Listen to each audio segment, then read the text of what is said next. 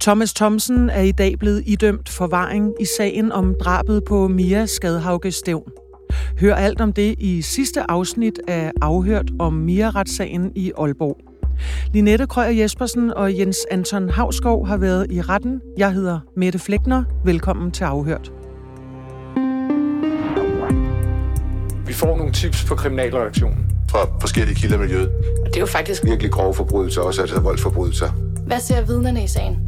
Hvem står bag? Hvad er motivet? Ja. Konflikt imellem Forskellige grupperinger. Drab. Vold. Hævn. Hver uge vender vi aktuelle kriminalsager på Ekstrabladet.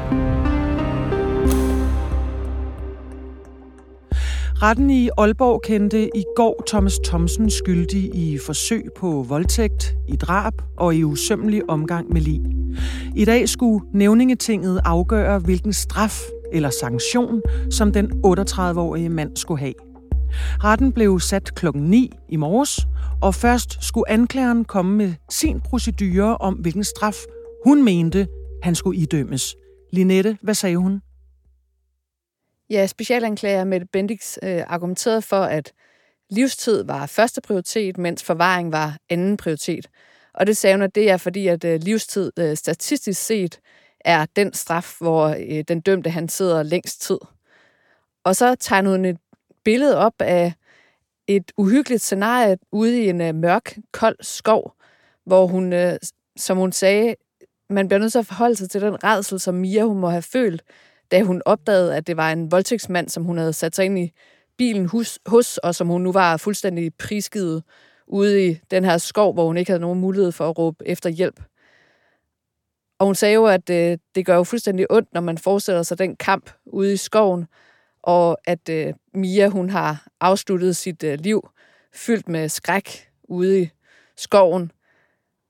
Og så sagde hun jo også, at øh, det her det er en sag, hvor der ikke er nogen familieomstændigheder. omstændigheder. Der er simpelthen kun skærpende omstændigheder. Altså, som hun sagde, alle drab er meningsløse, men det her drab, det er da fuldstændig meningsløst. Altså en ung kvinde, der var i byen, var glad, der levede et lykkeligt liv, ikke havde nogen fjender. Altså en ung kvinde, der havde hele livet foran sig, som var en sød, smilende, god veninde, en god kæreste. Altså at hun, som havde hele livet foran sig, øh, fik sat en stopper for det af tiltalte, og som anklageren sagde, af helt egoistiske grunde, for at øh, han kunne få nydelse. Så det var hendes begrundelse for, at han burde få livstid, subsidiært forvaring. Det lyder meget, når du beskriver hendes procedurer, som om, altså, tit er der jo tale også om kold jura, når øh, anklager, forsvar og dommer sidder i retten og mødes. Men her har der jo virkelig været tegnet et billede, som du beskriver. Altså sådan, at nævningerne virkelig har kunne sætte sig ind i anklagerens fremstilling af sagen. Jamen, der er ikke nogen tvivl om, at hun har brugt øh, mange superlativer i sin øh, procedurer, altså sat mange malende billeder på. Og det har forsvar Mette Gritsdave faktisk også undervejs i sagen øh, adresseret, at hun mente, at øh, anklageren satte hendes øh, sat, øh, forsvarens klient i øh, det dårligst tænkelige lys og fremstillede ham som et øh, monster. Så der er ikke nogen tvivl om, at øh, Mette Bendix, hun lægger ikke fingrene imellem i sin beskrivelse af det her, altså hvad hun mener, der øh, er sket, og hvad hun mener, at øh, Thomas Thomsen, han har begået den her øh, februardag, eller februar øh, morgen, som det jo er. Så hun siger altså, at selvom at han ikke er fundet skyldig i at planlagt drabet, så slår hun altså på, at øh, han havde kalkuleret med, at der kunne ske en forbrydelse allerede, da han tog hjemmefra fra Flagenskjold og slog sin GPS fra og cruisede rundt i byen på jagt efter et, øh, et offer. Altså hun siger, at han har haft ond vilje. Hvordan oplevede du så øh, Thomas Thomsen i retslokalet, mens øh, anklageren kom med den her meget malende fortælling om øh, det, der er sket øh, ude i skoven ifølge hende? Ja, altså han reagerer jo ikke sådan, sådan fuldstændig markant faktisk. Øh, der var lige på et tidspunkt, hvor at, øh, Mette Bendix, hun nævner det her med, at, øh, at Mia, hun sætter sig ind i bilen, og hun ikke aner, at hun har sat sig ind i bilen til øh, en mand, som har øh, planer om at voldtage hende. Og der kunne man se, at han lige øh, sådan, øh, uh, kiggede op og også lige sådan øh, tørrede sig lidt øh, øh, over øjnene. Men øh, det var, hvad man kunne se af reaktion.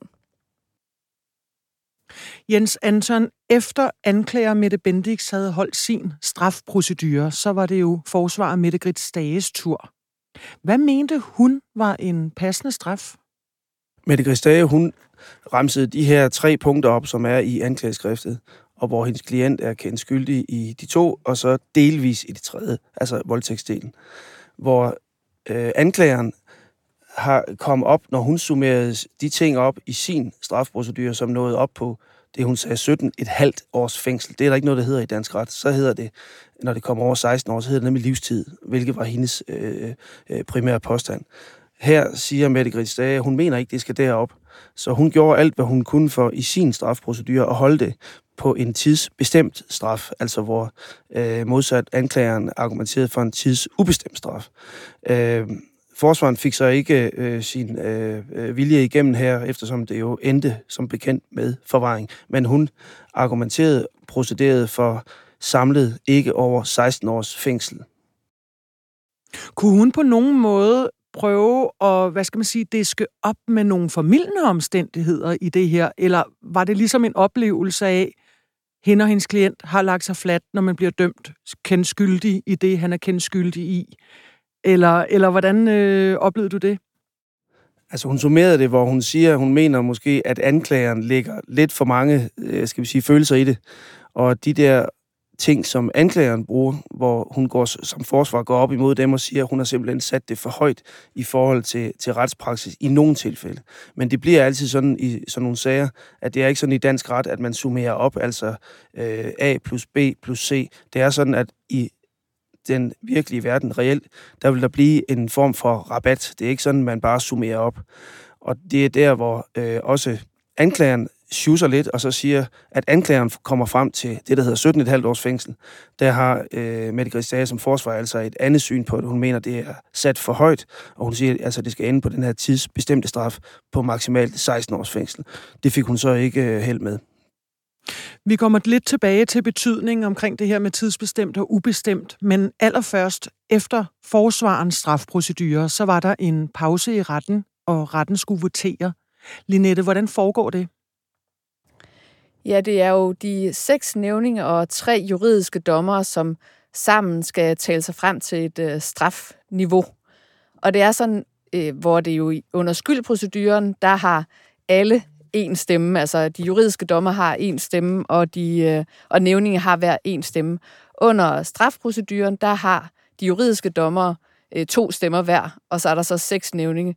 Så det vil altså sige, at i princippet, så kan der også komme til at stå 6-6, men i det tilfælde, så vil det så være det resultat, der er mest gunstigt for den tiltalte, som gælder.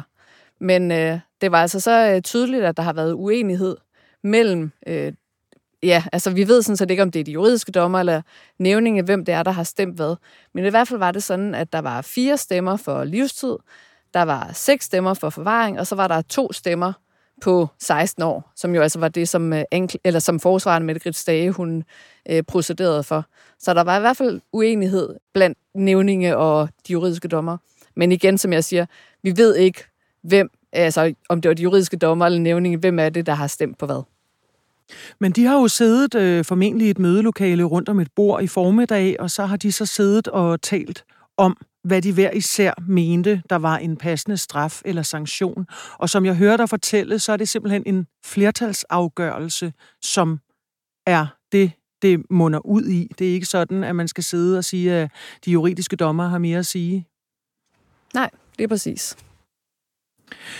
Hvordan var stemningen, da dommer og nævninger kom ind, og dommen altså endelig skulle falde i denne her sag? Jamen, det var jo lidt ligesom det var under skyldproceduren. Altså, der var meget stille. Der var en øh, spændt stemning. Men altså faktisk, og nu var jeg selvfølgelig også meget optaget af at sidde og skrive, jeg øh, lagde faktisk ikke mærke til, at der ligesom var øh, sådan øh, gråd eller sådan nogle øh, højlytte øh, udbrud. Altså, der var jo også blevet øh, formanet øh, før øh, domsafsigelsen, at øh, retten jo altså ikke tolererer udbrud eller meningstilkendegivelser eller, eller andet. Men der var heller ikke noget, som jeg, jeg sådan set øh, bed mærke i. Forvaring, det er, som øh, I også har nævnt, en såkaldt tidsubestemt straf, og jeg har i dag fået nogle opgørelser baseret på 16 personer, der blev løsladt i løbet af årene 2016 til 2018. Og her var gennemsnitstiden 13 år, før de altså blev, som det hedder, prøveudskrevet. Men det kan variere rigtig meget for forvaringsdømte, og det er også derfor, det er svært at have sådan helt lodrette statistiske opgørelser på det her. Men forvaring er en tidsubestemt straf. Og hvad er det, det har af betydning, Linette, hvis man skal forklare det sådan helt enkelt? Jamen, det har jo den betydning, at man kommer ikke ud, før, at man, før man bliver vurderet til, at man ikke længere er til fare, hvis man bliver lukket ud. Så det vil altså sige, der er ikke nogen længste tid. Der er ikke et øh, fast tidspunkt, hvor den dømte han kan se frem til, at der kommer han ud i friheden. Så det er simpelthen et spørgsmål om, at øh, der skal nogle retslæger ind og vurdere, at øh, nu vil det være forsvarligt at løslade den her person, eller prøveudskrive, som det jo retligt hedder, når der er tale om forvaring. Så det er altså ja, faktisk øh, en, øh, en sanktion, som, øh, som betyder, at den dømte aner ikke, hvornår han kommer ud i friheden igen. I princippet kan det jo godt være for evigt.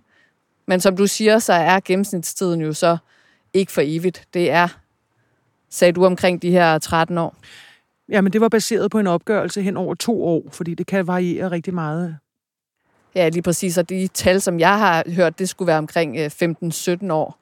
Men øh, vi har altså ikke nogen sådan øh, fuldstændig klare tal for forvaring. Efter retsmødet, hvad sagde anklager, specialanklager Mette Bendix, Jens Anton? Hun udtrykte øh, tilfredshed med øh, det resultat, der var af den her retssag. Hun siger, at øh, hun er selvfølgelig med på, at hun selv har øh, procederet for livstid til øh, den tiltalte. Det ender så på øh, forvaring, men begge de to, det er jo to meget, meget strenge straffe. Det er de strengeste straffe, der er i dansk ret, øh, og det er tidsubestemt straf, som også Linette lige har været inde på. Øh, så hun fik egentlig det, hun kom efter som anklager. Det, hun øh, udtryk for, der var vigtigt for hende, det var, at øh, der kunne øh, domfældes for de ting, der var rejst tiltale for. Og så yderligere, at øh, så kan man sige, samfundet, det er jo derfor, man straffer i Danmark. Det er to årsager. Dels for netop øh, samfundets straf mod den person, der nu øh, er dømt. Og så er det selvfølgelig øh, også øh, simpelthen for at øh, beskytte resten af samfundet mod den person. Så hun er udtrykt tilfredshed, selvom det ikke øh, blev livstid, som var hendes øh, primære påstand. Og hvad sagde forsvaret Mette Grits Dage, da du talte med hende efter dommen? Mette Grisdage, hun øh, var ikke overrasket. Det, det var tydeligt over, at, at det endte, hvor det endte. Men hun gjorde jo, hvad hun kunne for at få det til at ende på en tidsbestemt straf. Øh, hun øh, sagde, at øh, hendes klient har det selvfølgelig ikke godt, øh, fordi der er jo ikke nogen mennesker, der øh, får forvaring, der bagefter synes, at, øh, at det er rigtig godt. Men øh, som hun sagde, jeg tror, det store chok for ham øh, i går, altså onsdag, da skyldkendelsen kom, øh, det var ligesom der, han fik det. Øh, han var forberedt på mentalt, at forvaringen var et realistisk udfald af den her sag da først han var kendt skyldig i de, sag, som, de ting, som han var tiltalt for, stort set efter anklageskriftet. Det er jo sådan, at familien til Mia Skadhauge Stævn har ikke ville udtale sig under retssagen, og de har siddet og fulgt hver dag med i retssagen fra tilhørbænkene. Og i dag efter dommen sendte de en skriftlig udtalelse til blandt andet DR. Hvad er det, de sagde i det brev, Linette? Ja, de skriver blandt andet, at dommen den ændrer ikke på, hvad de har mistet. Altså, de har mistet en datter og en kæreste og en søster. En, som de har elsket. Og de siger jo, at øh, Mia, hun var en kærlig, betænksom og livsglad pige, der ikke kommer tilbage. Og at det er fuldstændig meningsløst. Og så øh, takker de jo for øh, den sympati og hjælp og omsorg, som de har fået fra øh, ja, hele Danmark, mener jeg, de skriver. Og så har de egentlig også et budskab, altså at øh, Mia, hun jo var ude og havde en glad aften i byen. Altså det var jo efter en lang periode med corona. Og de håber, at det, som øh, skete med Mia, at det ikke får øh, andre børn og unge til at øh, altså stoppe med at leve. Altså de siger, at øh, man skal huske på, at Mias død, det er en gal mands værk, og ikke en generelt frygt værdig. Altså man skal ikke lade sig skræmme fra at leve det her som de siger, fantastiske og frie liv, som der er mulighed for i Danmark. Så det er jo egentlig et ret fint øh, budskab, og også meget stærkt af dem, at de kommer med det i den her øh, situation. For der er ikke nogen tvivl om, at det har jo været helt afsindigt hårdt for dem at sidde derinde i retten og sidde og høre på alle de her helt frygtelige, makabre detaljer og skulle gennemleve, hvad det er, der er sket med deres øh, datter og med deres øh, søster og med deres kæreste i de her øh, sidste minutter af hendes øh, liv. Og dermed synes jeg også, at det er passende her fra afhørt side, at det er familien til Mia, der fik det sidste ord. Vi slutter vores dækning af Mia-sagen. Vi har produceret og afhørt efter hvert retsmøde. Det er ni gange. Du kan gå tilbage og lytte til de podcastindslag. Ekstrabladets kriminalredaktion og holdet bag afhørt fortsætter med at dække aktuelle kriminalsager – Tak til øh, holdet i Aalborg, Linette og Jens Anton, og tak til vores producer, Søren Gregersen, og mest af alt tak til alle jer, der har fulgt med her i Mia-sagen, og stadigvæk vil fortsætte med at lytte til Afhørt.